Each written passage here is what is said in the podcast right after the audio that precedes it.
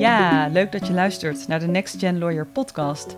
Ik ben Bianca, ik werk als advocaat in Amsterdam en een paar jaar geleden liep ik vast in mijn werk. In deze podcast zoek ik uit waarom zoveel advocaten en juristen hetzelfde probleem hebben en vooral hoe dat anders kan. Ik deel in deze podcast mijn eigen eerlijke inzichten en ik ga praten met mensen die ik inspirerend vind over de meest uiteenlopende thema's die hierbij kunnen helpen. Oké, wanneer moet jij als advocaat of jurist nu echt naar deze podcast luisteren? 1. Je zoekt naar manieren om je werk anders of moeiteloze vorm te geven, maar je hebt geen idee hoe.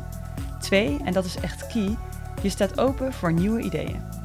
Denk jij nu, hm, ja, dat ben ik? Dan ben je hier op de juiste plek. Ik wens je veel luisterplezier. Leuk dat je luistert naar de allereerste aflevering van de Next Gen Lawyer podcast. Je hoort in deze podcast een interview met Ingrid Walrecht. Ingrid is zelf ruim 10 jaar advocaat geweest en bedrijfsjurist van een grote verzekeraar. En zij coacht nu al sinds een jaar of zeven met name senior advocaten en juristen en partners. Ik ben helemaal enthousiast over dit interview, want het raakt zoveel thema's waar advocaten en juristen vandaag de dag tegenaan lopen. Je hoort onder meer hoe je meer autonoom kan zijn in je werk en meer kan gaan werken op een manier die past bij wie jij bent en bij jouw talenten. We hebben het over je energie niet langer stoppen op de verkeerde plekken. Denk aan piekeren, perfectionisme, angst om fouten te maken. En je hoort Ingrid's visie op work-life balance en de generatiekloof tussen de huidige en de nieuwe generatie advocaten. Dit en nog veel meer in dit interview met Ingrid. Hi Ingrid, welkom in deze podcast van Next Gen Lawyer Live. Dankjewel. Um, ja, heel leuk dat je uh, de eerste geïnterviewde wil zijn in deze podcast. Jij bent natuurlijk trainer voor advocaten en juristen. Je bent zelf ook heel lang advocaat geweest. Gaan we het uitgebreid over hebben. Maar ik dacht, laten we gewoon meteen induiken. Ik ben heel benieuwd als trainer, waarom komen juridisch professionals en advocaten specifiek bij jou terecht in jouw coaching? Ja, nou wat ik, wat ik bij mij in mijn praktijk zie is dat veel juristen en advocaten op enig moment, als ze wat langer in hun carrière gevorderd zijn, uh, op een punt komen, ik noem het vaak een kruispunt, dat het oude niet meer werkt. En dat kun je eigenlijk op allerlei verschillende manieren zien. Dus het kan zijn dat je uh, kleine kinderen hebt gekregen en dat je merkt dat de oude manier van werken met alles heel goed willen doen en ook s'avonds nog werken, ja, dat gaat gewoon simpelweg niet meer. Het kan zijn dat je uh, partner wordt of al bent geworden en ook merkt van hé, hey, dit vraagt hele andere dingen van me en ook die oude manier werkt niet meer. En het, het komt er eigenlijk op neer dat deze uh, juristen en advocaten voelen van binnen: ik, ik wil het anders, dit werkt niet, maar hoe? Ja, leuk dat je hem benoemt, want wat de luisteraars misschien niet weten, is dat ik zelf ook door jou ben gecoacht. En ik vind het heel herkenbaar. Ik uh, stond zelf ook echt op een punt dat ik dacht: het loopt allemaal wel, maar ik weet niet hoe lang ik het nog volgehouden. Ja. Op deze manier.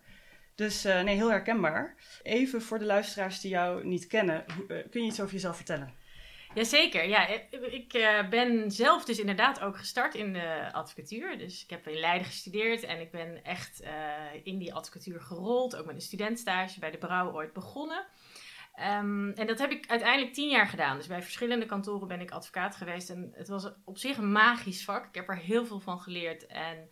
Uh, ik was ook heel bevlogen. Ik denk ook wel dat dat mij typeert. Uh, ambitieus ook. Uh, maar dat was tegelijkertijd ook mijn valkuil. Want ik zag vooral heel veel om mij heen. Een cultuur en een manier van werken die ik eigenlijk heel erg probeerde me eigen te maken. Maar vergat daarbij heel erg wie ik was. En hoe ik eigenlijk het beste kan werken.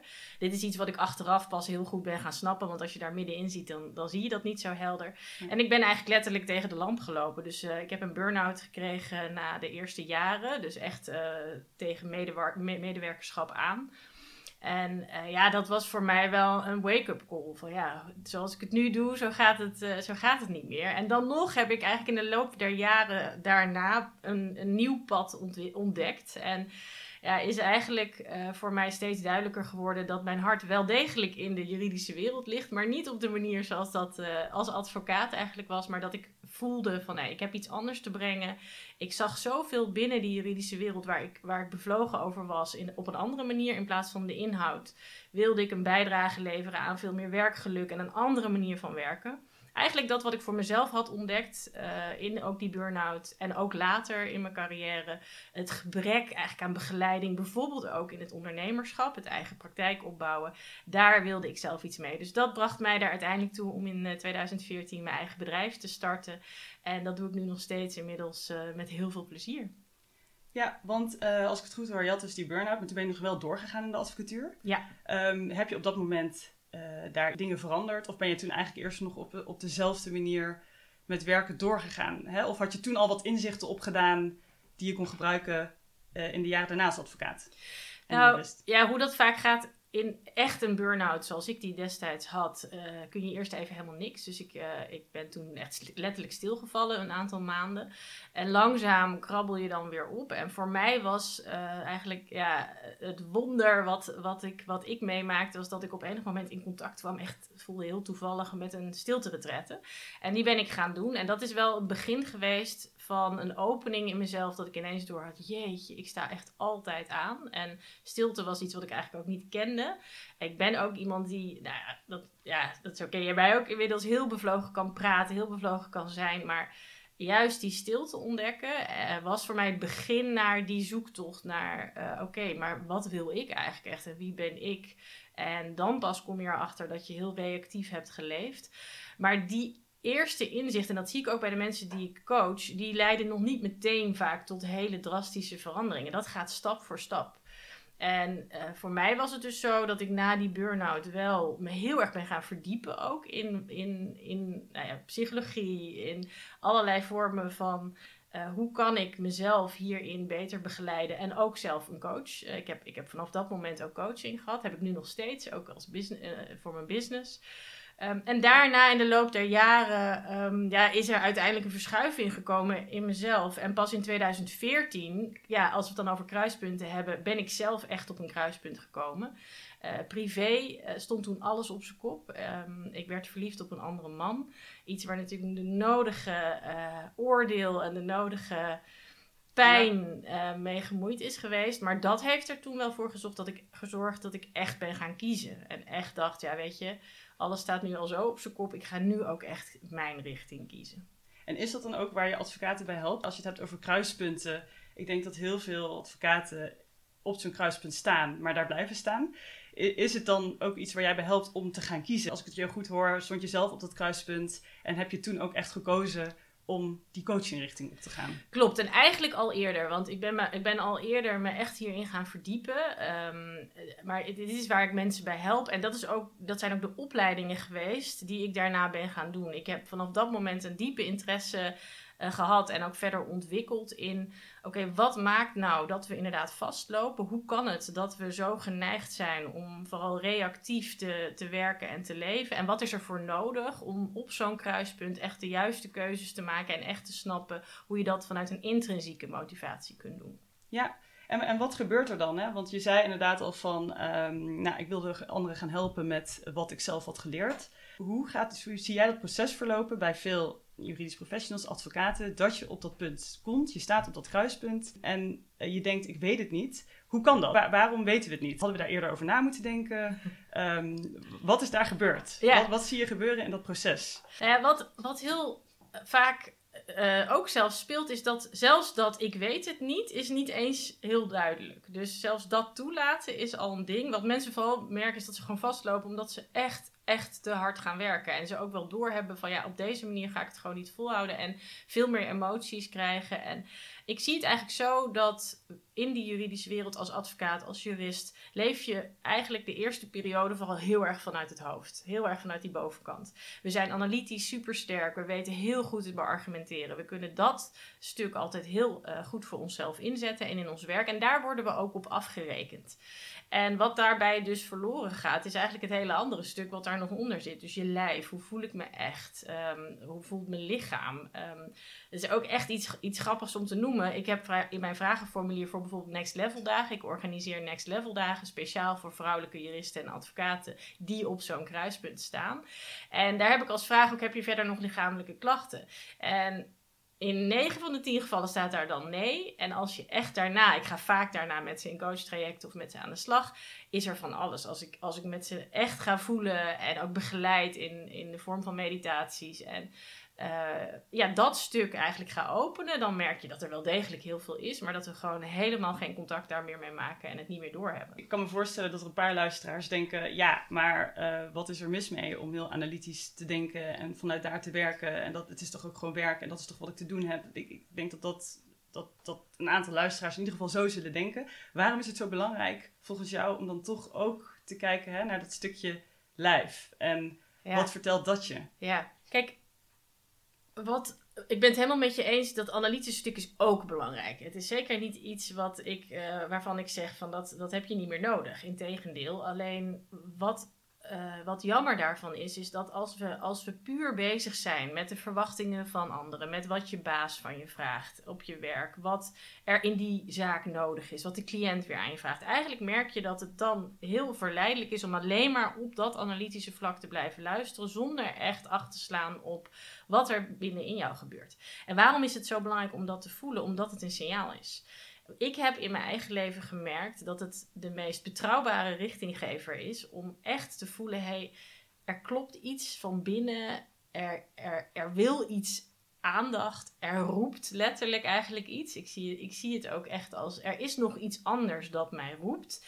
En daar geef ik geen aandacht aan. En je lijf geeft je eigenlijk op een duidelijke manier te kennen dat je daar iets mee moet. En die roeping hoeft niet iets heel groots te zijn. Mensen maken het vaak heel groot. Oh, ik moet gelijk mijn hele carrière omgooien. Ik moet heel iets anders doen. Nee, het zit hem soms gewoon puur in iets naast je werk te gaan doen, bijvoorbeeld. Of op een andere manier te gaan werken. Dat je ergens wel snapt dat je vooral bezig bent met dat wat je heel veel moeite kost. In plaats van op gaan zoeken. Hé, hey, waar ligt nou mijn ware talent? Wat gaat me eigenlijk zo makkelijk af dat ik het niet eens meer zie? Dat is wat ik merk in mijn eh, werk. Dat de meeste mensen hun eigen talent niet kunnen benoemen. Want het is zo obvious. Het is zoiets wat, wat voor jou vanzelfsprekend is dat je het zelf niet meer ziet. En juist dat te gaan zien, dat is wat we in de coaching ook uh, en training omhoog halen. Die, die kracht, die kernkwaliteiten. Als je daar weer meer mee gaat werken en daar ook durft voor te gaan staan, ook op je werk, ja, dan, dan zie je echt mensen opleven. En zie je dat het weer leven wordt in plaats van overleven. Nou, ik vind het wel, uh, wel interessant inderdaad wat je zegt. Want Um, ik herken wel dat je je eigen kwaliteiten lastig kan benoemen, of vanzelfsprekend vindt, of überhaupt niet doorhebt dat die er zijn. Waar ik heel lang mee bezig ben geweest in mijn carrière, is heel erg kijken naar wat kan ik niet goed. Um, en daar dan heel erg op me op gaan richten. En heel erg, oké, dat moet beter, dat moet beter, dat moet beter. En dat kost natuurlijk heel veel moeite en inspanning. Ja, het is, er is zelfs onderzoek naar geweest. En McKinsey heeft daar onderzoek naar gedaan. En, en onder juristen en advocaten noemen ze het ook wel de insecure overachievers. Dus wat heel veel voorkomt in deze beroepsgroep is dat mensen uh, vanuit hun, hun achtergrond, vanuit hun verleden. Daar zijn allerlei, uh, ja, daar, ligt van alles aan ten grondslag, wat ik ook in mijn coaching uh, omhoog haal. Omdat het heel belangrijk is om dat te zien. Maar dat zorgt er vaak voor dat, dat, dat, dat er veel onzekerheid is. En dat betekent eigenlijk dat mensen steeds die lat zo hoog hebben liggen dat het vooral gaat om daar dat wat eigenlijk al heel moeizaam is nog veel beter te maken. Mark Lammers, uh, coach, hockeycoach, zegt zo mooi: we zijn eigenlijk continu aan het proberen om van die 6 en 9 te maken. In plaats van de, de, de, de 8 of de, uh, ja, of de 9 en 10 te maken. Dus dat wat al heel makkelijk gaat, op die manier verbeteren. En daar ook de krachten uit te halen. En dan, als iedereen dat gaat doen, dat zie ik ook bijvoorbeeld in teams. Ik, uh, ik coach en train ook teams. Ja. Als iedereen dan die plek gaat innemen, dan zie je ook dat er iets, iets magisch gebeurt binnen teams. Want als iedereen echt zijn eigen plek gaat innemen, zit jij ook niet op de stoel van die ander. En dan ontstaat er samenwerking. Iets waar we in deze tijd heel erg behoefte aan hebben. En denk je, als we het dan weer even hebben over die kruispunten, dat, dat je in een eerder stadium al dus, hè, nou dat doe je waarschijnlijk, dat doe je ook in je coaching, dat je in een eerder stadium al stappen kan nemen om dus meer te blijven bij waar ben ik goed in, uh, wat heb ik te doen, ook op de werkvloer. Hè? Want ik vond het goed wat je net benoemde. Uh, ik denk dat we dat niet te groot moeten zien. Uh, soms lijkt het net alsof we dan helemaal een andere carrièrepad in moeten slaan. Of we moeten compleet, we moeten een eigen bedrijf hebben. We moeten ergens naartoe emigreren. Maar ik denk dat het juist ook heel erg zit in op het werk kijken. Wat, wat past beter bij me? Welke stappen kan ik zetten? Zodat je niet uiteindelijk op zo'n zo'n kruispunt komt dat je totaal niet meer weet. Yeah. Dus, wat, dus, dus denk je dat, er, dat je eerder dus al stappen moet zetten in je carrière om meer bij je eigen kwaliteiten te blijven. Ehm, ja. ja. zeker. En ik vind het heel mooi dat je dit noemt, want dit is iets waar ik me juist heel erg hard voor maak. Ik, op enig moment heb ik uh, preventieve performance coaching geïntroduceerd binnen advocatenkantoren. Er zijn nu een paar kantoren waar ik dat doe, onder andere Lexens en uh, Stelliger.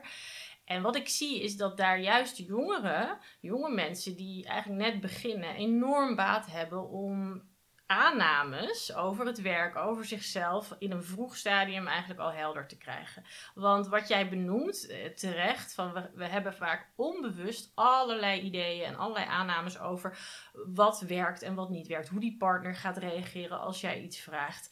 Uh, wat je wel en niet kunt maken op het werk en of je zo'n zo, zo'n concreet verzoek kan doen om bijvoorbeeld bepaalde werkzaamheden meer uh, te kunnen gaan doen er gebeurt al van alles in onszelf vaak, waardoor we het niet eens aangaan, waardoor we het gesprek niet aangaan. Eigenlijk heel, heel ja, onvolwassen. Dat, klinkt dat, dat bedoel ik niet verkeerd, maar um, wat, wat ik dus mooi vind aan preventieve performance coaching is dat je mensen in een vroeg stadium daar bewust van maakt. Hé, hey, wat gaat er nou eigenlijk in mijn hoofd? Welke aannames heb ik? Welke overtuigingen?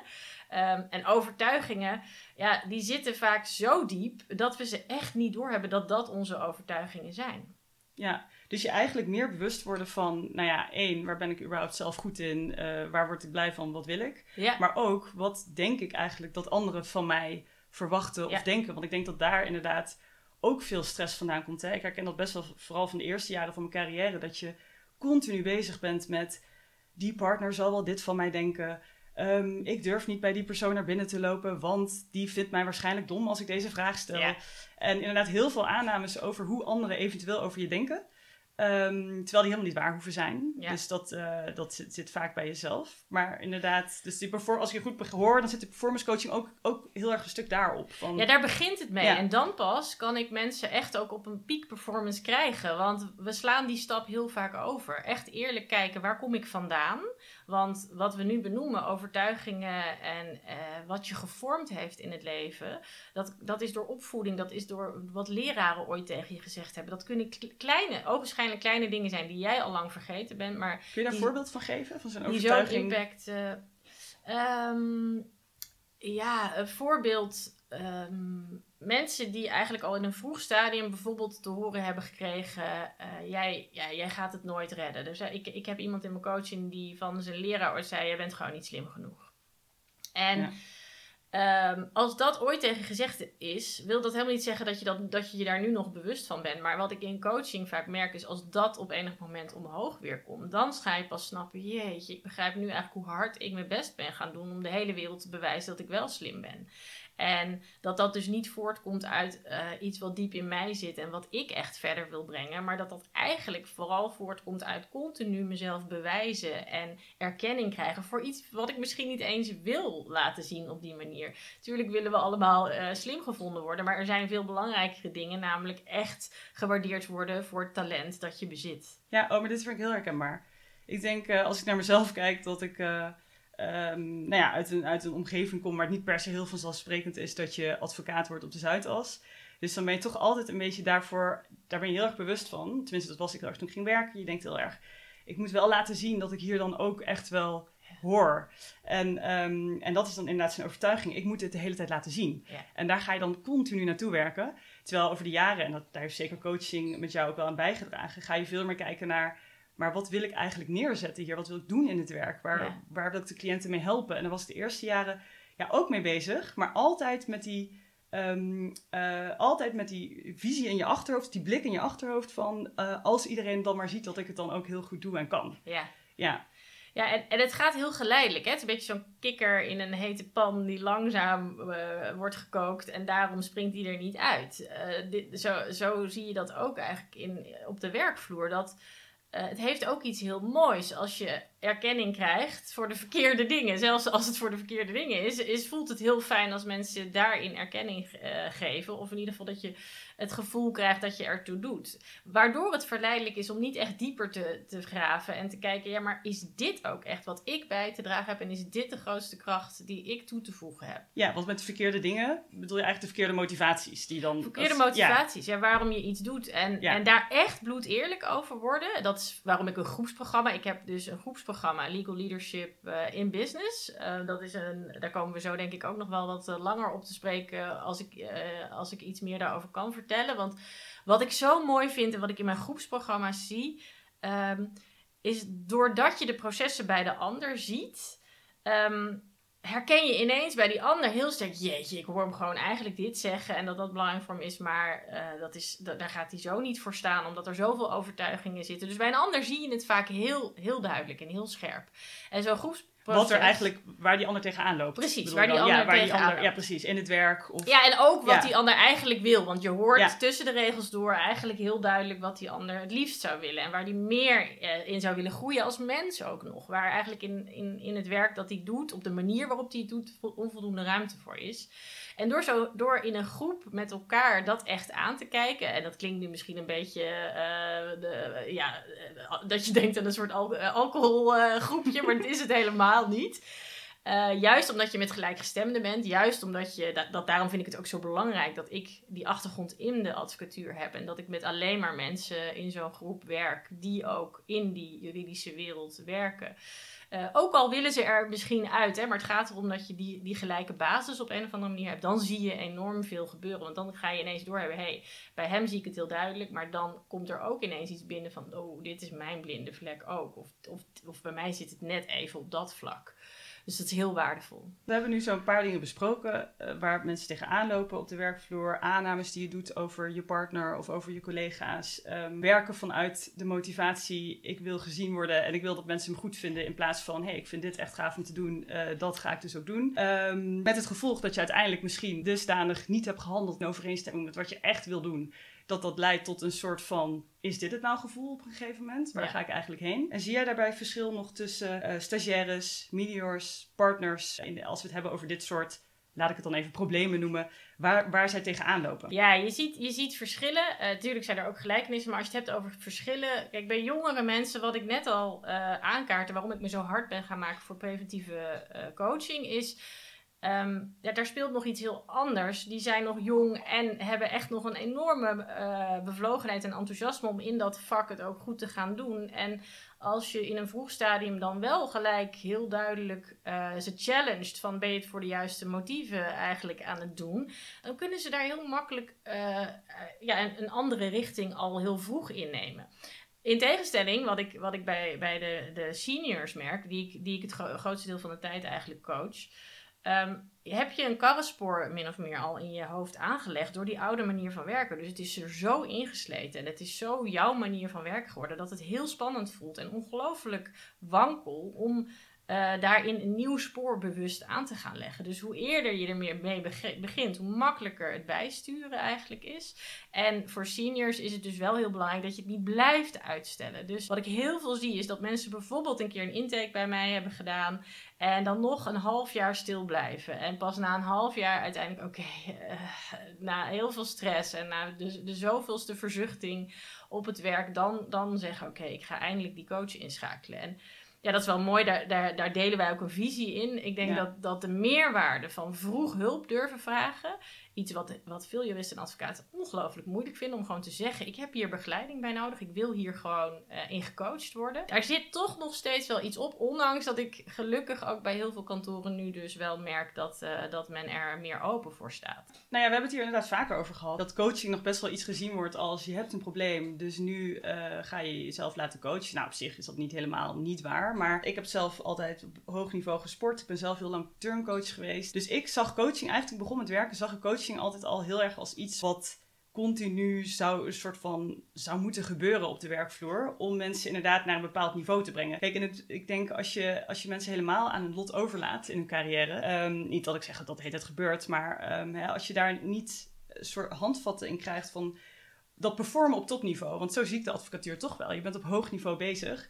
Ja, dan in het, in het, in het beste geval nou ja, ben je misschien wel goed op je plek en is het ook niet nodig. Maar in, in andere goede gevallen doe je lekker je werk en, en gaat het op zich wel. Maar in het slechtste geval val je echt uit, omdat je tegen secundaire dingen aanloopt. Dus niet zozeer het werk zelf. Het werk zelf kun je prima mee dealen.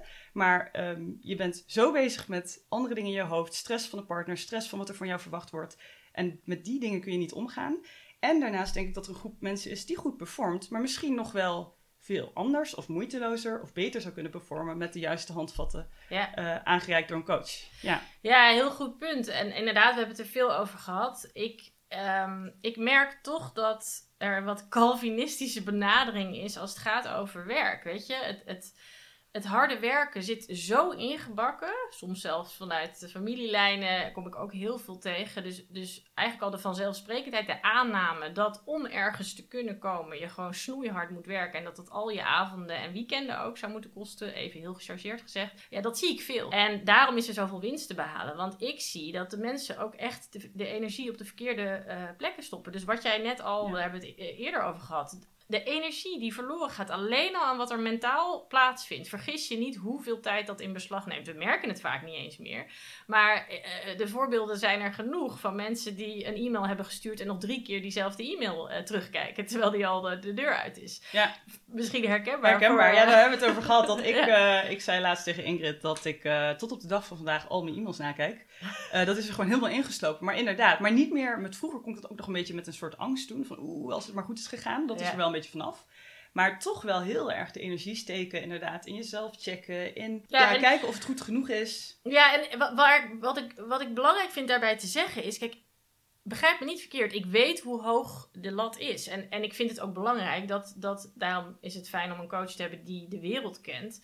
ehm, dat iemand daar ook oog voor, voor heeft. Die snapt hoe belangrijk het is dat je een bepaalde kwaliteit levert met je werk. Maar wat erin is geslopen, wat ik zie op veel kantoren en op veel eh, ook juridische afdelingen, is dat niet zozeer alleen die kwaliteit richting cliënt heel hoog moet zijn, maar dat eigenlijk het al in een vroeg stadium begint met die samenwerking met die partner of de senior bijvoorbeeld eh, en de junior samen, dat er niet echt veiligheid is. Dat je niet echt je veilig durft te uiten over ik ben hier onzeker over of ik vind dit lastig, waardoor ja, je al in een vroeg stadium niet echt met elkaar gaat sparren. En dat staat uiteindelijk juist de kwaliteit van het werk eh, in de weg. Want dat betekent in feite dat mensen heel vaak toch gaan bluffen of eh, het maar zelf gaan doen, gaan uitvogelen. Waardoor later die partner ook weer zegt: Jezus, waarom heb je dat niet eerder gezegd? Had even aan de bel getrokken, want dit is niet de bedoeling.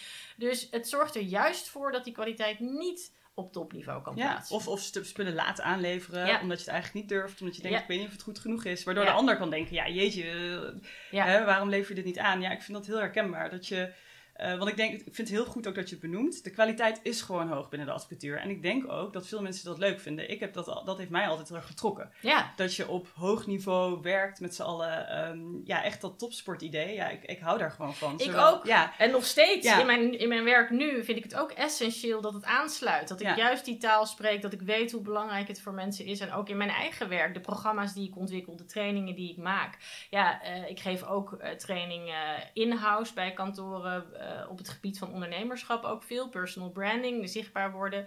Ehm, en dan vind ik het ook heel belangrijk dat ik mensen zowel theorie, dus heel goed kan uitleggen eh, waarom eh, bepaalde dingen op die manier werken, maar tegelijkertijd ook echt oog heb voor het praktische. Wat werkt ook echt bij die persoon? En oog houden voor maatwerk daarin.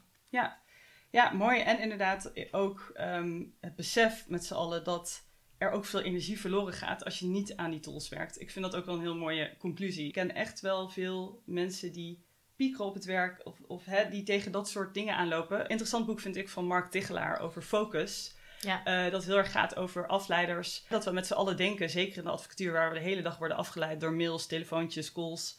Ehm, we denken dat dat onze grootste post van afleiding is. Uh, maar Mark Tichelaar legt heel mooi in zijn boek uit. Nee, het is juist ook je interne gedachtes. Of je dwaalt af, dat kan ook zo zijn, dat je gewoon continu afdwaalt. Maar die afdwaalgedachten kunnen dus ook piekergedachten zijn, stressgedachten, perfectionistische gedachten. Ja. En om daar aan te werken, ja, ik denk dat heel, in mij heeft dat in ieder geval heel veel geholpen. En ik denk dat heel veel mensen dat echt kan helpen in het werk. Absoluut. Ja, als ja. daar aandacht voor is. Ehm, ja, want je had het dus over preventieve coaching. Nou, we hebben het op zich wel behandeld. Maar ik vind het toch nog wel even interessant om aan te geven hoe dat gaat. Ehm, eh, als je daarover kan vertellen. Ja, Je zit op een kantoor en dan kunnen mensen dus echt bij jou hè, terecht met die vragen. Met, Ja, dus voor coronatijd zat ik uh, één keer per maand dan ook echt fysiek uh, op het betreffende kantoor. En dan kunnen mensen vooraf daarbij gewoon een afspraak inboeken. Dus het is vrijwillige coaching. Het, is, uh, het wordt aangeboden door kantoor. Je, hoeft er zelf, je hebt er zelf geen kosten aan, maar je kunt er gebruik van maken. En Um, wat ik, ik heb echt een stijging ook de afgelopen jaren. Inmiddels ben ik uh, bij Lexus al vanaf 2018 aan het coachen. En, en dat heb ik echt zien veranderen. Dus het, het heeft soms ook, ook binnen kantoor even nodig. Voordat iedereen eraan gewend is dat het gewoon oké is. Dat het niet zo is dat je een kneus bent als je coaching uh, wilt. Maar dat het echt mensen iets brengt. En dat je bepaalde mensen heel erg een mooie richting in ziet gaan. Dus, dus dat heeft soms even nodig. Maar inderdaad, het is vrijwillig. En uh, het is laagdrempelig daardoor. Want ik merk echt dat die, die telefoon oppakken of gewoon die, die afspraak inboeken bij mij uh, via mijn website. Ja, dat vinden mensen toch lastig. Dat stellen ze vaak voor zichzelf uit. Ik kan nog wel even door, ik hou het nog wel even vol. En het voordeel van dit zo preventief aanbieden is dat mensen er op een makkelijke manier kennis mee maken. En dus ook in hun verdere carrière veel makkelijker gebruik van maken. Ja, mooi. Ja, een ander punt wat denk ik ook wel vaak opkomt, is, is work-life balance. En nou hoef ik daar niet, niet uitgebreid over te hebben, maar wat ik wel interessant vond, er stond een artikel in het FD op 3 mei en dat heet Jonge advocaten wil ook leven naast werk. En um, uit dat artikel bleek dat 70% van de ondervraagden, uh, het waren 56 ondervraagden, en die zaten allemaal in de leeftijdscategorie 1 tot 10 jaar. 70% wilde de advocatuur... Leeftijd, je bedoelt uh, hoe lang ze aan het werk, uh, hoe lang ze aan het werk waren, ja. dan zijn ze wel heel jong. Um, ja, wilde de advocatuur verlaten of, of, of dacht daarover na. En Um, is dit echt altijd work-life balance? Ik, ik ben altijd zelf, vind work-life balance zelf namelijk heel interessant. Omdat ik de eerste jaren van mijn carrière vond ik het ook helemaal niet zo erg om, om te werken. S'avonds ook nog soms. En het is denk ik een stukje autonomie dat soms mist, dat ik erger vond dan dat je soms nog wat extra uren erin moet steken. Ja. Maar hoe zie jij dat? Is het inderdaad echt die work-life balance of speelt daar nog meer, denk je? Ja, mooi. Ik, ik heb er een bijdrage ook uh, over ge geplaatst ja, op LinkedIn omdat dit inderdaad iets is wat uh, steeds meer aandacht krijgt. En uh, ik heb daar toen ook wel een kanttekening bij geplaatst. Wat ik jou ook een beetje hoor zeggen. Omdat het is vaak heel, heel makkelijk om over work-life balance te praten. Maar het is iets diepgaanders. Het is uh, inderdaad wat mij betreft iets wat veel dieper gaat. En het heeft er denk ik vooral mee te maken dat heel veel mensen... Um, ja, er is een generatiekloof. Je ziet heel duidelijk binnen de kantoren dat de oudere generatie, dus de partners en de jongere generatie, niet helemaal dezelfde taal spreken als het gaat over hoe werk ingericht moet worden. Je ziet door corona dat ja, we eigenlijk gedwongen zijn om toch bepaalde werkvormen te gaan omarmen die we eerst heel lastig vonden. Het thuiswerken was bij de meeste advocatenkantoren nog echt niet zo gewoon, zoals dat hopelijk nu wat meer ook ingezet gaat worden. Dus het is veel complexer, er speelt veel meer. Het is, het is een kloof die ik waarneem in, in, in de opvatting van hoe werk moet zijn. Omdat partners op een andere manier zijn gestart. En op een andere manier zelf ook hun privéleven vaak hebben gehad. Uh, het veel normaler vinden inderdaad dat, je, dat werk altijd voorgaat. Nou, de nieuwe generatie staat er anders in en ik denk dat dat ook goed is. Tegelijkertijd denk ik ook dat het heel goed is om oog te blijven houden voor... Ja, waarom willen mensen er nou uit? En, en waarom, wat, wat jij benoemt, waarom hebben nou zoveel mensen uiteindelijk die twijfel? Dit is precies ook mijn drijfveer. Want als ik eerder de tools had gehad in die advocatuur, dan sluit ik niet uit dat ik gewoon nog advocaat was geweest. Ik heb een hele mooie nieuwe richting gevonden en dit past heel goed bij mij. Maar ik realiseer me ook dat in ja, op het punt dat ik stond, dus inderdaad die tien jaar advocatuur, had ik gewoon nog onvoldoende uh, handvatten om op een andere manier ergens voor te gaan staan. En ik denk dat we daar een belangrijk punt ook als het gaat over autonomie raken. Uh, dit is dus enerzijds een cultuur-issue. Uh, dus het is iets wat binnen kantoren gewoon lastig is door die generatieverschillen. Maar het is tegelijkertijd ook iets zonder daarmee de vinger te willen wijzen naar jonge mensen die hiermee te maken hebben. Want het is complex, maar het is ook echt iets van: kan ik uh, ergens voor gaan staan en kan ik dat ook op een manier communiceren intern, zodat het helder wordt en we daar echt iets mee gaan doen? Om, om concreet te worden. Ehm, er is soms uh, heel duidelijk sprake van dat iemand niet in een transactiepraktijk uh, thuis hoort, maar echt de procespraktijk veel beter zou passen door bepaalde vaardigheden. Door hoe iemand is. Voor de een is een transactiepraktijk fantastisch door de dynamiek en, en het vraagt om een bepaalde manier van werken, maar voor een ander is het veel fijner om die processtukken in alle rust te kunnen schrijven en ook bijvoorbeeld in een rechtszaal echt tot je recht te komen. Als voorbeeld. En door eigenlijk mensen te, te leren om, om dat eerst eens bij zichzelf echt goed helder te krijgen. Wat zijn nou mijn ware kwaliteiten? En daarvoor te gaan staan, daar het gesprek over aan te gaan. Volwassenheid tonen daarin. Uh, om autonoom ook daarin op te treden, dan geef je het ook een kans. En wat ik net zei over aannames, je ziet toch dat er al heel vaak wordt aangenomen van, nou dit kan niet, ik kan geen switch maken nu nog als uh, op dit punt in mijn carrière. Maar ik heb heel vaak gezien dat als we het aankaarten, er heel veel meer mogelijk is dan we denken. Ja, dus het zijn eigenlijk twee dingen, als ik je het zo hoor benoemen. Um, enerzijds, uh, hè, want ik kan me voorstellen, even een stapje terug, dat veel advocaten denken, ja, zeker die wat jonger zijn, ja, maar ik weet ook eigenlijk helemaal niet wat, um, wat past of wat ik interessant vind. Of, en anderzijds, als je dat wel weet, of, en, en ook als je het niet weet, maar het gaat over wat kleinere dingen, gaan, je had het over gaan staan voor dingen, kan misschien ook zijn dat je gaat staan voor ik heb geen tijd meer om deze extra zaak te doen, bijvoorbeeld. Ja. Ehm, dus het zijn twee dingen, als ik je zo hoor. Enerzijds toch jezelf wat beter leren kennen. Zodat je ook meer de richting op kan bewegen waar jij plezier uit haalt.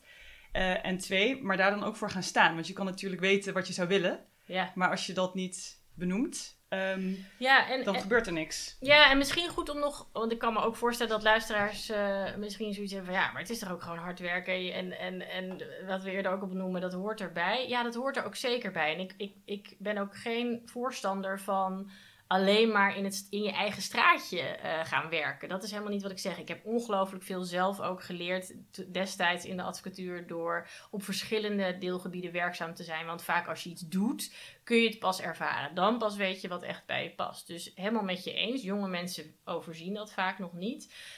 Um, daarom is het ook zo lastig en is dit zo'n complex onderwerp. Uh, maar wat er daardoor uh, gebeurt, is dat we dan maar gewoon eigenlijk uh, gekneed worden en ons laten uh, drukken in de richting die voor kantoor het beste is.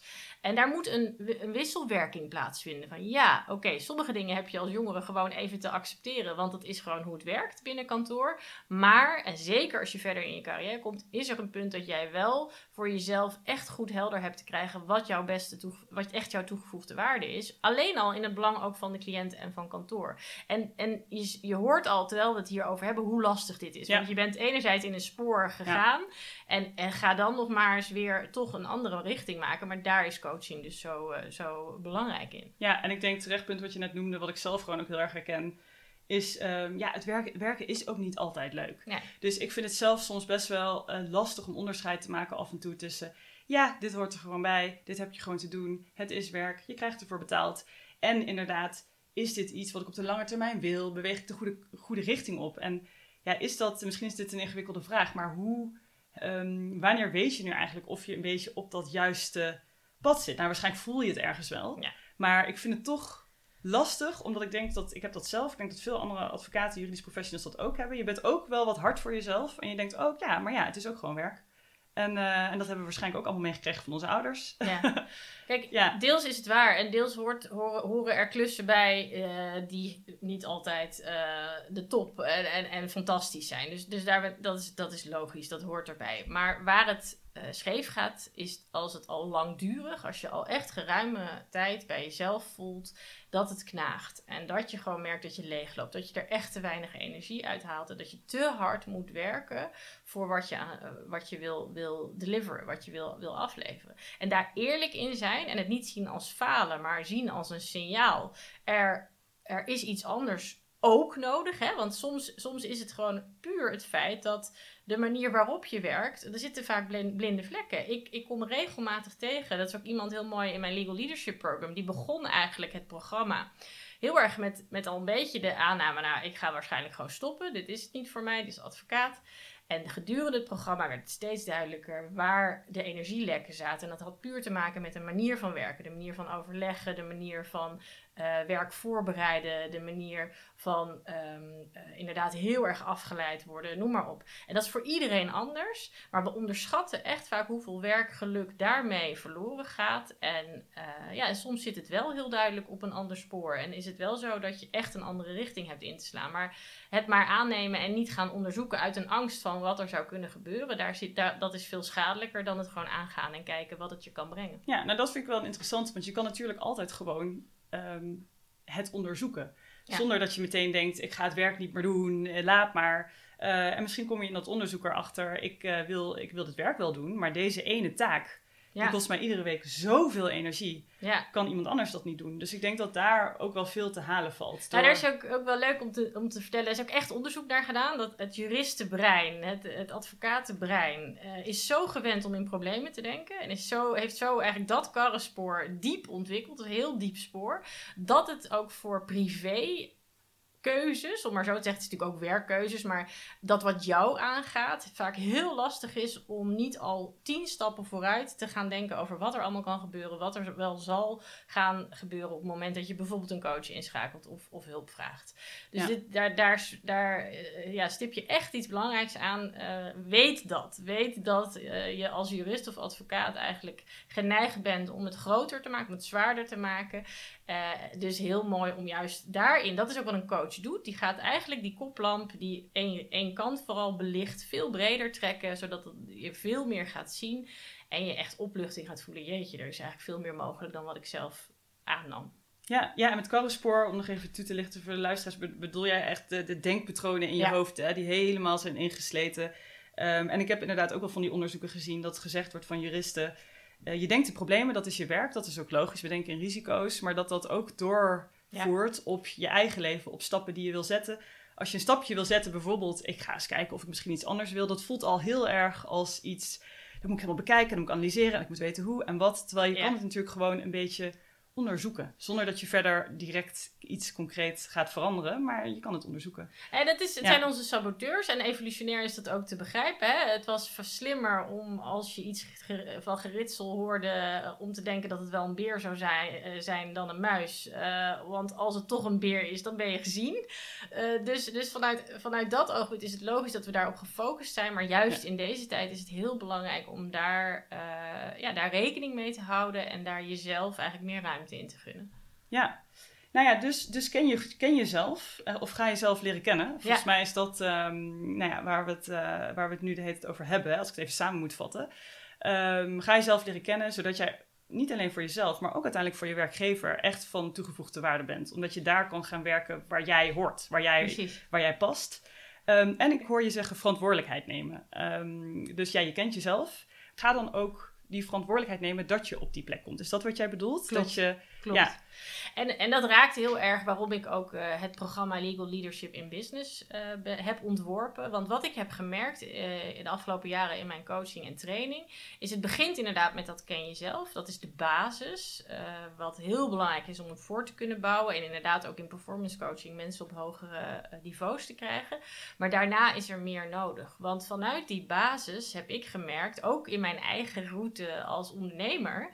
Um, dat, er, dat er iets heel anders ook nog van je gevraagd wordt. En dat is misschien wel leuk om, om toe te lichten wat ik onder ondernemerschap versta. Want ik merk dat veel mensen ook bij dat programma van jezus, in business, uh, ik weet niet of ik daar zin in heb. Acquisitie, of, lastig. Of kantoor betaalt dat maar, bij wijze van spreken. Wat overigens ook vaak gebeurt. Uh, dus uh, het is niet zo dat mensen dat alleen maar vanuit eigen zak hoeven te betalen. Kantoren ondersteunen dit vaak. Maar wat voor mij ondernemerschap inhoudt, zijn drie pilaren eigenlijk. Als ik naar mijn eigen route als ondernemer kijk, dan heb ik uh, geleerd dat er in feite drie rollen zijn die je in jezelf te ontwikkelen hebt om uh, goed te kunnen ondernemen.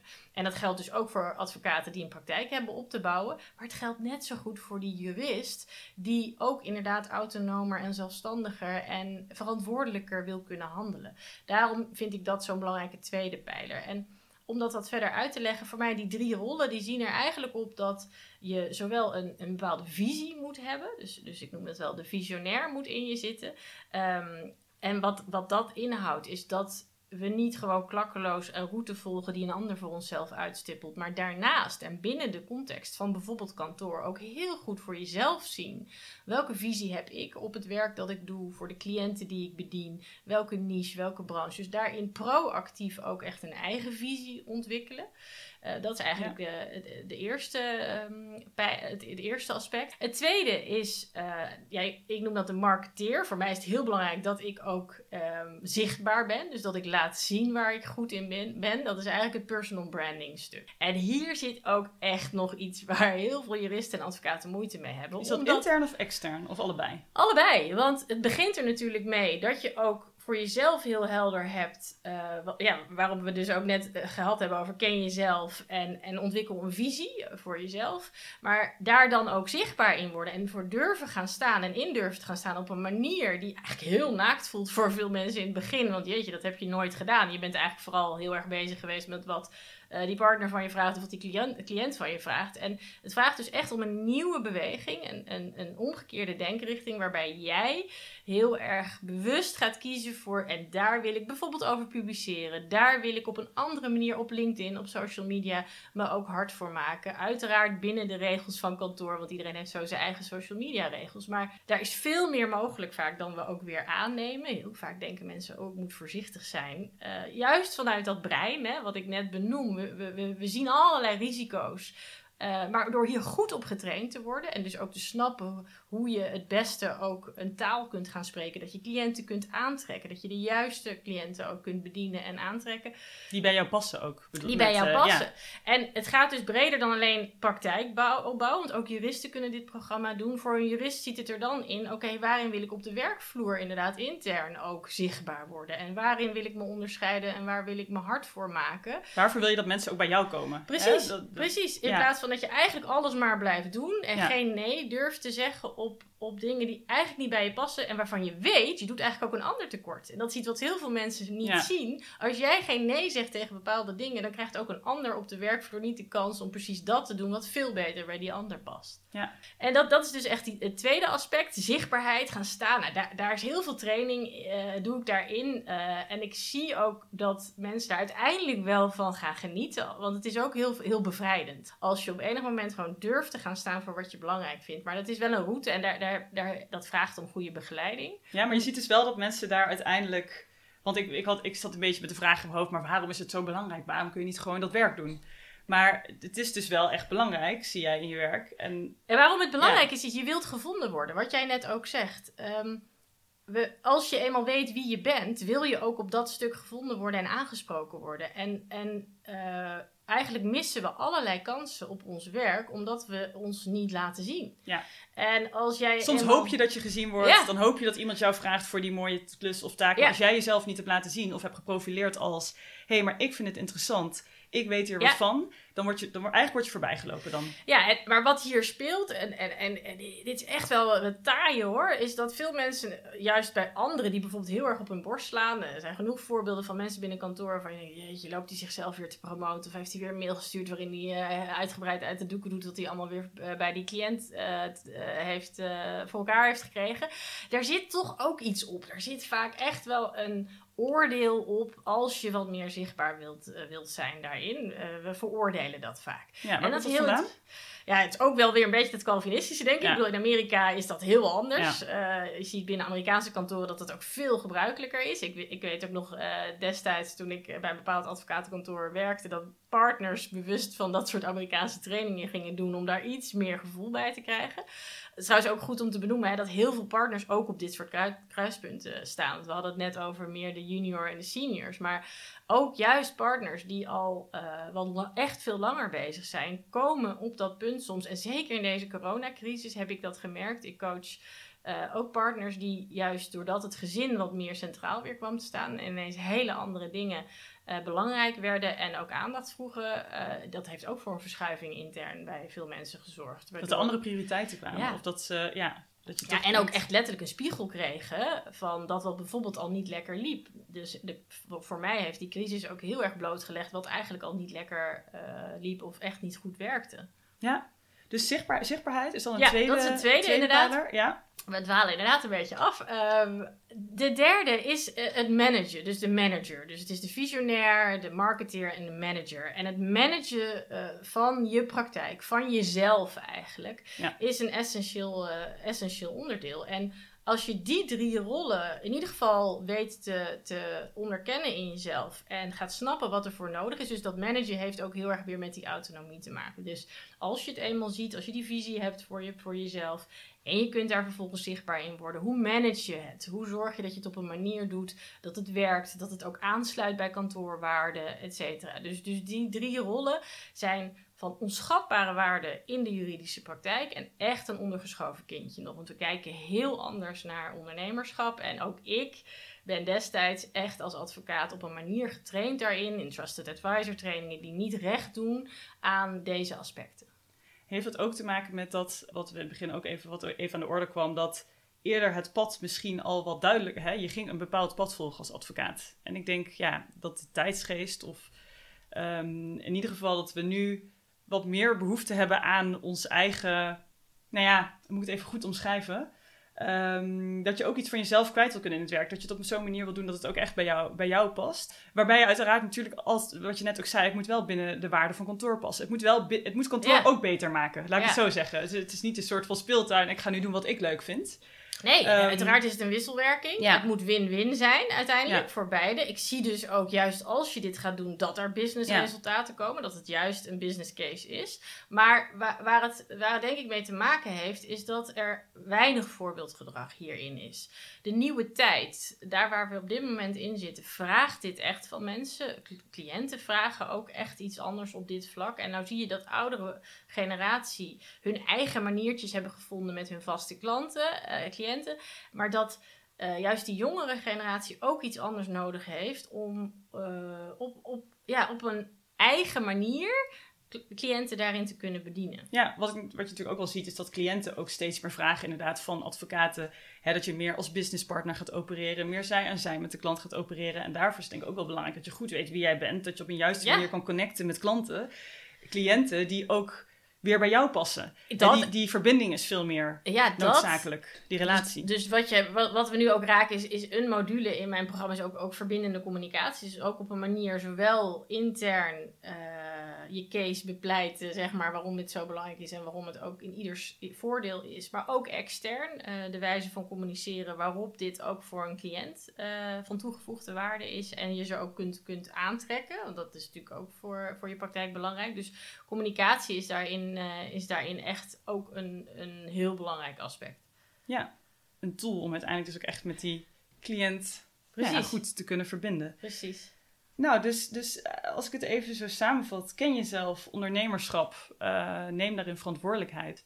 Ook, dat wilde ik misschien nog even toevoegen, want het lijkt nu alsof het misschien heel erg over seniors gaat en partners. Maar ik denk dat het juist ook geldt voor nou, misschien, hè, dus het eerste stagiair heb je het echt nog wel heel druk met heel veel dingen. Maar tweede, derdejaars, op een gegeven moment kom je wel op een punt. Zeker de derdejaars die naar een vierde jaar gaan medewerker worden, denken: hm, wat ga ik nu allemaal doen? denk ik dat het heel goed is om je met deze thema's bezig te houden.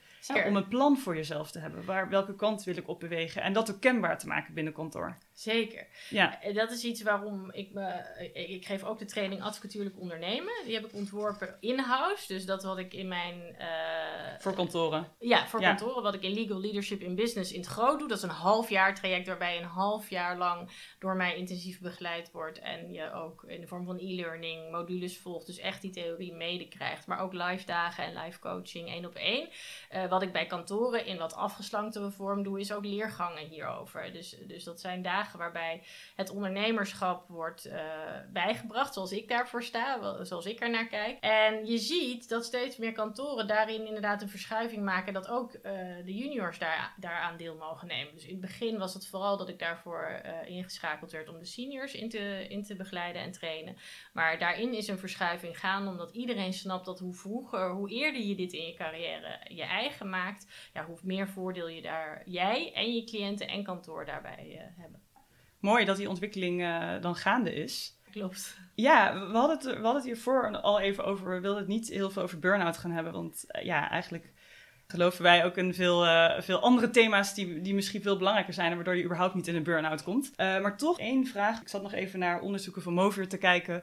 Uh, de, de verzekeraar van veel advocaten die uitkeert, um, hopelijk, als je in een burn-out zit. Ja, en wat ik wel interessant vind. burn-out wordt vaak gerelateerd aan stress. Stress, of je kan het niet aan of het is te veel. Maar ik heb ook wel eens gelezen dat jij ergens hebt geschreven dat het ook te maken heeft met werk doen dat niet bij je past. En dat sluit natuurlijk heel erg aan bij wat we net um, net hebben besproken.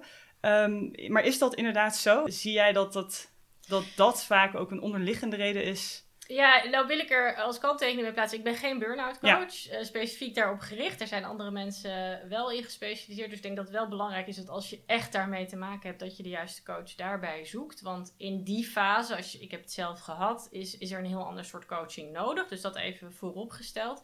Wat ik wel zie, is dat ik veel mensen krijg die daar of uit zijn gekomen. Dus alweer wat verder in zijn en voor zichzelf wel helder hebben gekregen. Het moet anders. Ik wil het anders. En inderdaad, omdat ze merken dat ze uh, niet het werk doen dat uiteindelijk ze echt gelukkig maakt en, en de bijdrage vormt zoals ze dat voor zich zien.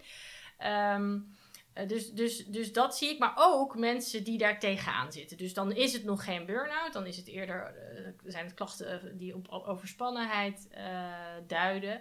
En dan, als, je, als je er nog tijdig voor zit, ja, dan kan dat zeker zo zijn dat, je, dat ik daar mensen ook, ook in begeleid. En ja, dan wisselt het heel erg. Dus, dus eigenlijk wat we net allemaal al besproken hebben, dan kan het heel erg zijn dat het werk is wat niet bij je past, maar ook gewoon een manier, een manier van die niet bij je past. Die niet bij je past. Ja. ja, dus heel erg op een manier werken die vooral voldoet aan verwachtingen van de buitenwereld, waarbij je voorbij gaat aan, nou ja, wie ben ik en hoe wil ik werken. Ja, en de overtuiging dat je uh, al, altijd ook avonden moet werken. Dat je, dat je alleen maar het beste kunt leveren op die oude manier van werken. Dat is een hele hardnekkige overtuiging waar ik mensen heel graag wakker in schud. Want als je eenmaal weet hoe het anders kan, ja, dan gaat er een wereld voor je open. En dan ga je zoveel baat hebben bij de tools die, die je anders voor jezelf gewoon laat liggen. Ja. Um, wat, wat drijft jou in je werk?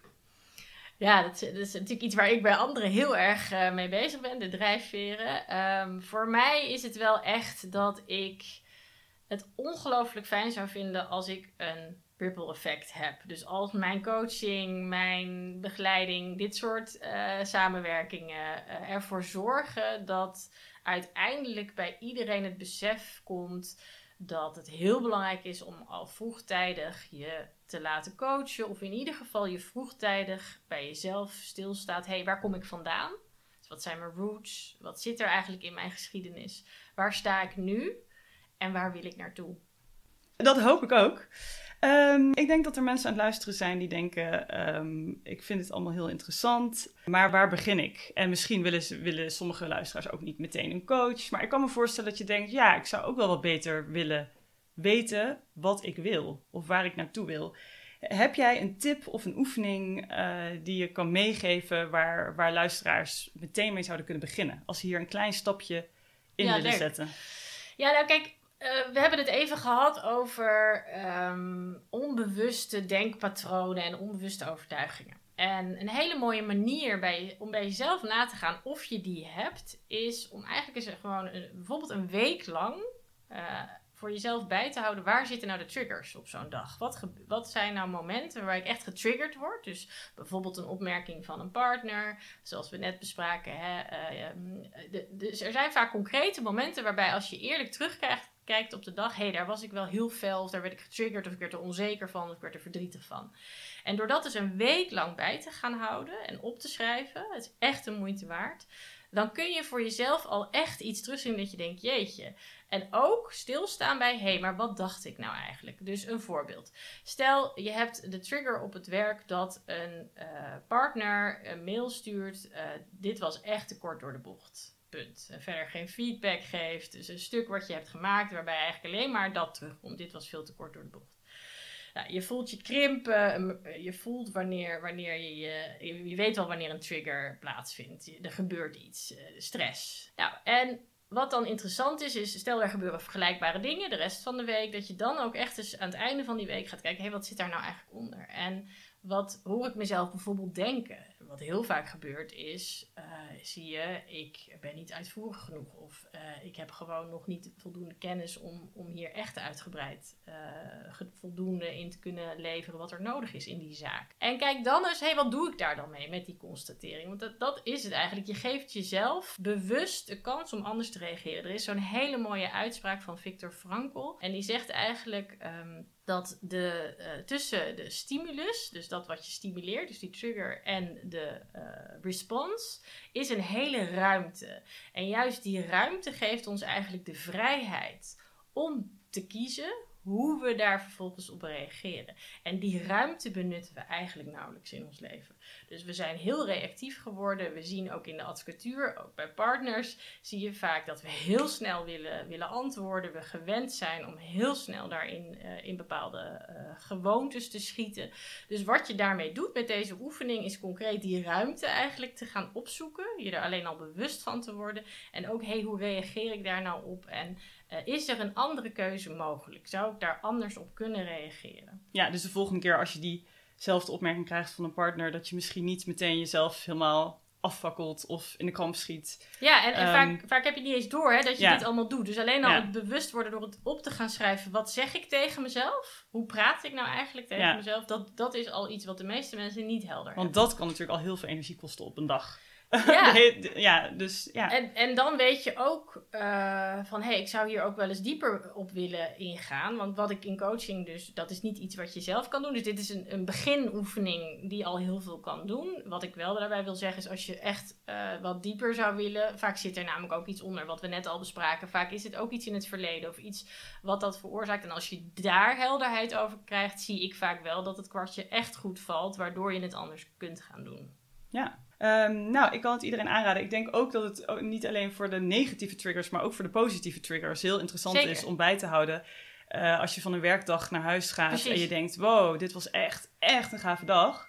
Um, waar, dat dan, hè, waar komt dat dan vandaan? Ja. Uh, wat is er gebeurd die dag? Uh, wie heeft iets gezegd wat je op een bepaalde manier raakte? En daar kun je ook conclusies uittrekken. Van, Heel mooi dat je dat jou, benoemt. Dat, we, dat je juist daarin, daar, daar haal je energie dus uit. En dat is ook iets wat je misschien normaal gesproken niet wist. Ik, ik heb pas achteraf voor mezelf gezien en gemerkt dat bijvoorbeeld die zittingen Wat, wat ik heel goed kan, wat ik het allerleukste vind, is ook in groepen bijvoorbeeld werken met het moment. Dus wat er in het moment gebeurt, improviseren, feel the room en kijken wat er nodig is, dat is iets waar ik heel blij van word.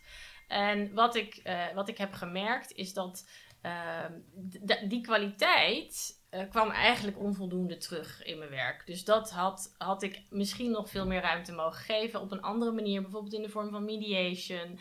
Uh, echt daarmee gaan werken, uh, al in een eerder stadium in mijn carrière, kan dus heel erg mooi ja, zijn. Dat al zien, dat dat jou dus aanspreekt en dat je daar misschien iets mee kan gaan doen in je carrière. Ja, dus afstand mooi. nemen. En, en misschien als tip kan ik daar dan weer bij geven, wat mij daar enorm in heeft geholpen, is meditatie. En het is iets waar toch nog veel mensen moeite mee hebben om gewoon echt te gaan zitten. We, we verzinnen van alles om dat maar niet te hoeven doen, merk ik ook als ik, uh, als ik met mensen werk. Maar wat meditatie voor mij doet, is veel mensen denken, ja, ontspanning of rust uh, krijgen. Nee.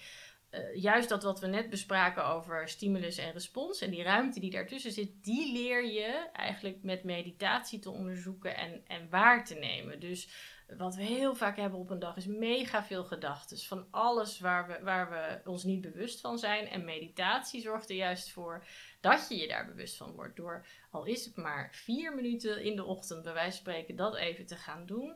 Kun je jezelf op die manier waarnemen. En word je niet een soort speelbal van anderen en van het werk en van alles wat er gevraagd wordt. Maar krijg je die ruimte. Ja, nou ik herken het wel. De, laatste die zou gaan mediteren, dat zou ik zijn geweest uh, drie jaar geleden.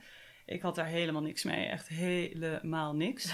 maar nee, echt. echt Herkenbaar. Uh, ja, ik dacht echt, uh, houd toch op daarmee. Maar ik merk wel, ik zie het echt als, um, ik zie het als een techniek. Ja. Ik zie het echt als een, um, ja, als een techniek om te leren, als er zo'n piekergedachte opkomt, om die maar weer gewoon te laten gaan. In plaats van dat je je daar helemaal in verliest. Ja. En je daar helemaal door mee laat slepen. En voor je het weet is het nog veel erger dan die oorspronkelijke gedachte. En ik denk dat dat uh, het voornaamste is wat ik van meditatie heb geleerd. Dus, dus heel herkenbaar. En ik denk inderdaad ook een goede tool echt om uh, mee aan de slag te gaan. Hè? Veel CEO's doen het ook. CEO's van grote bedrijven, om, juist om deze reden. Zeker. Ja, dus... Um, het is niks zweverigs aan. Nee, echt totaal niet. Uh, heel behulpzaam. Ja.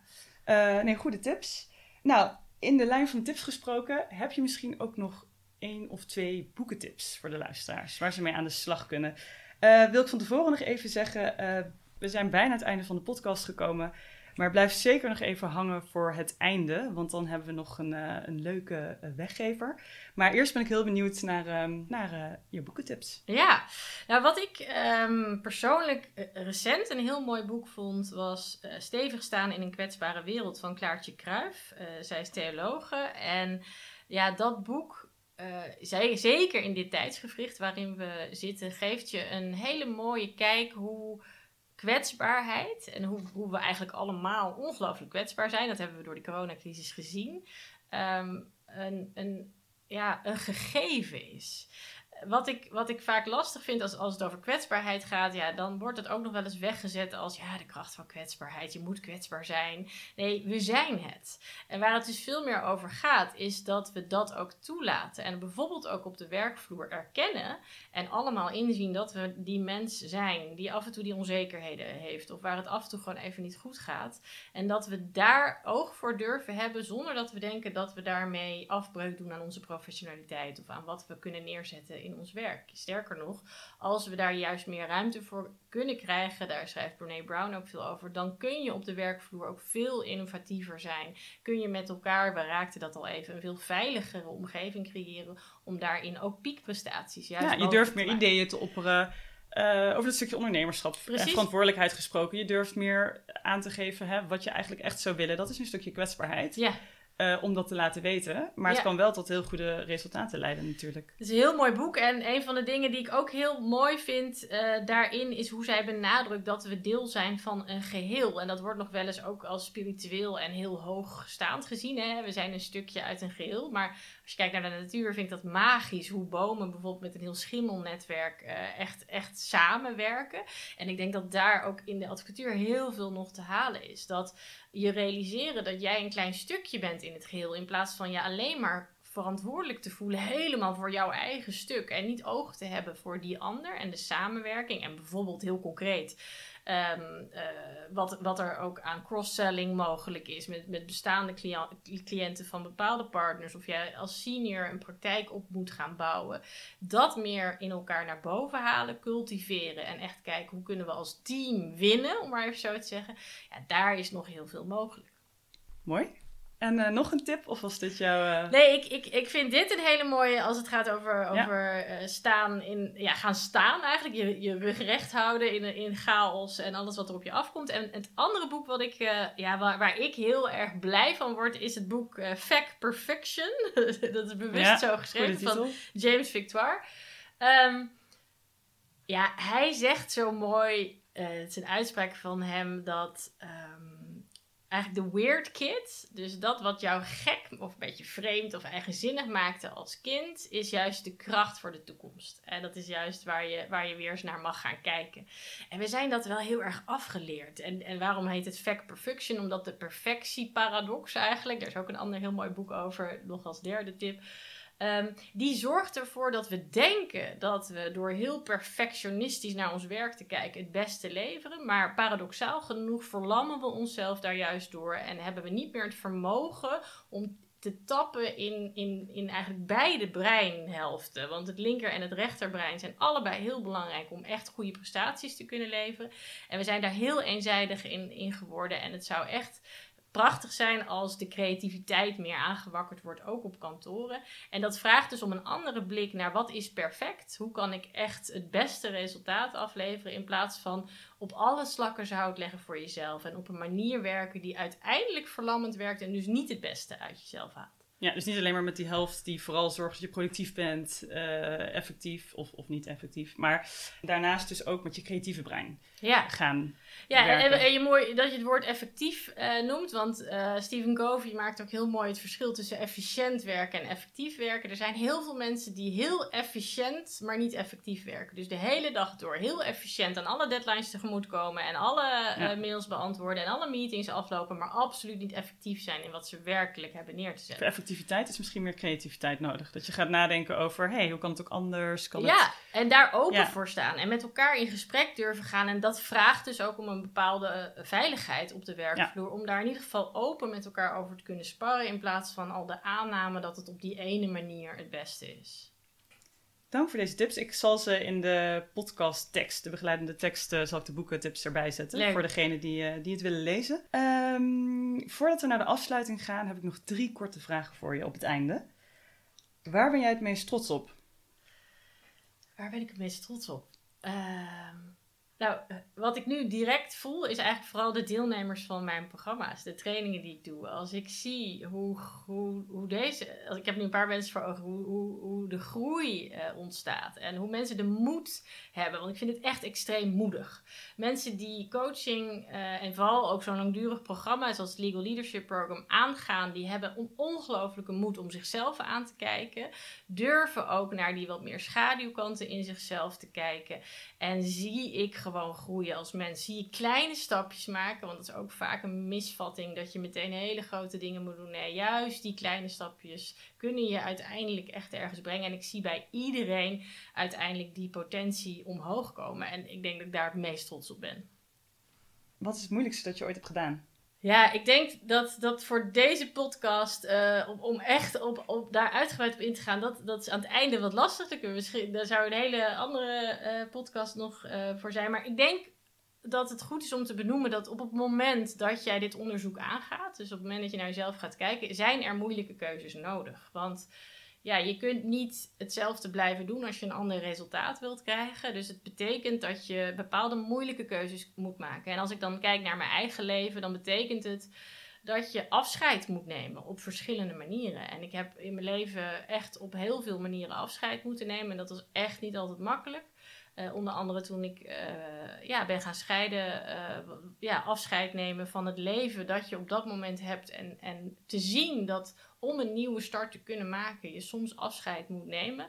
Hoe moeilijk dat ook is, ook van bepaalde vrienden of vriendinnen die, die uiteindelijk niet, ja, niet um, passen bij de weg die je wilt inslaan. En dat is denk ik het allermoeilijkste voor iedereen die hiermee aan de slag gaat. Want daar zit vaak ook echt een enorme weerstand op. Dat we willen niet dat het anders wordt. We willen dat het blijft zoals het blijft. Maar uiteindelijk juist dat aankijken en die keuzes durven maken. Als ik daar naar mezelf, naar, als ik naar mijn eigen leven kijk, heeft dat me ongelooflijk veel gebracht. Pijn, maar vooral uiteindelijk ook heel veel uh, nieuwe mensen, uh, gelijkgestemden, nieuwe kansen, nieuwe richtingen waar ik nu heel gelukkig mee ben.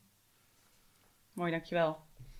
En daar ben ik ook wel heel benieuwd naar. Wat is het beste advies dat iemand jou ooit op werkgebied heeft gegeven? Investeer in jezelf. En dat is eigenlijk tweeledig. Dus investeer in jezelf in de vorm van coaching, persoonlijke groei en, en opleidingen die je echt wil doen. Niet alleen maar die grootjesopleiding. Hoe mooi het ook is dat je kan laten zien dat je in het vakgebied uh, de beste bent of dat je daar heel veel van weet. Dat is leuk. Maar kijk ook echt naar hoe je op een andere manier kunt investeren, zodat jij het gevoel hebt dat je ook, ook echt als mens blijft groeien. Maar ook investeren in jezelf dat je vaker in je eigen energie bent. Uh, dat je met jezelf bent. Dat je niet altijd anderen nodig hebt en ook steeds eigenlijk beïnvloed wordt door anderen. Ik denk dat de belangrijkste keuzes die ik uiteindelijk heb gemaakt kwamen omdat ik mezelf de ruimte gaf om echt te luisteren wat ik ervan vond. In plaats van weer advies te vragen aan een vriendin of advies te vragen aan je ouders. Zij hebben allemaal uiteindelijk een eigen kijk op dingen. En mijn ervaring is, is dat mensen niet jou adviseren, maar zichzelf. Ja, meer op jezelf vertrouwen ook. En ik kan me ook voorstellen, investeer in jezelf, dat het ook al op de werkvloer hè, kan gelden als je eigenlijk heel graag een bepaald project wil doen. Of je wilt eigenlijk heel graag uh, met een blog aan de slag. Of, um, maar daar kom je niet aan toe door de dagelijkse werkzaamheden. Dat het dan juist heel belangrijk is om toch die tijd vrij te maken Klopt. om daarin te investeren. Ja. Klopt, en, en kijk, investering is, wat je zegt, is inderdaad op de werkvloer. Het is heel breed en het is ook financiële keuzes durven maken. Dat heeft ook iets, dat is goed wel om nog te noemen. Heeft ook heel, er is heel veel veranderd in mijn leven als het gaat over financiële keuzes. Kijk, we geven soms met gemak enorm veel geld uit aan een nieuwe auto. Maar uh, als ik kijk naar persoonlijke ontwikkeling en bijvoorbeeld zo'n programma, uh, het Legal Leadership in Business, ja, dat is een uitgave. Maar het is iets wat je je leven lang bij je draagt. Het is iets wat een basis legt waar je de rest van je leven ongelooflijk veel profijt uh, bij hebt. Dus ja, daar anders naar durven kijken en eerlijk kijken, hey, waar geef ik heel gemakkelijk geld aan uit en waar niet. Ja, investeer juist ook in jezelf. Nou, dat, dat sluit wel aan bij de afsluiter, uh, want we hebben het al even een paar keer gehad over het uh, Legal Leadership in Business programma. Um, voor de luisteraars die denken, ja, ik ben wel op een punt dat ik gewoon echt wel aan de slag wil met coaching. Uh, kun je iets meer over het programma vertellen? Ja.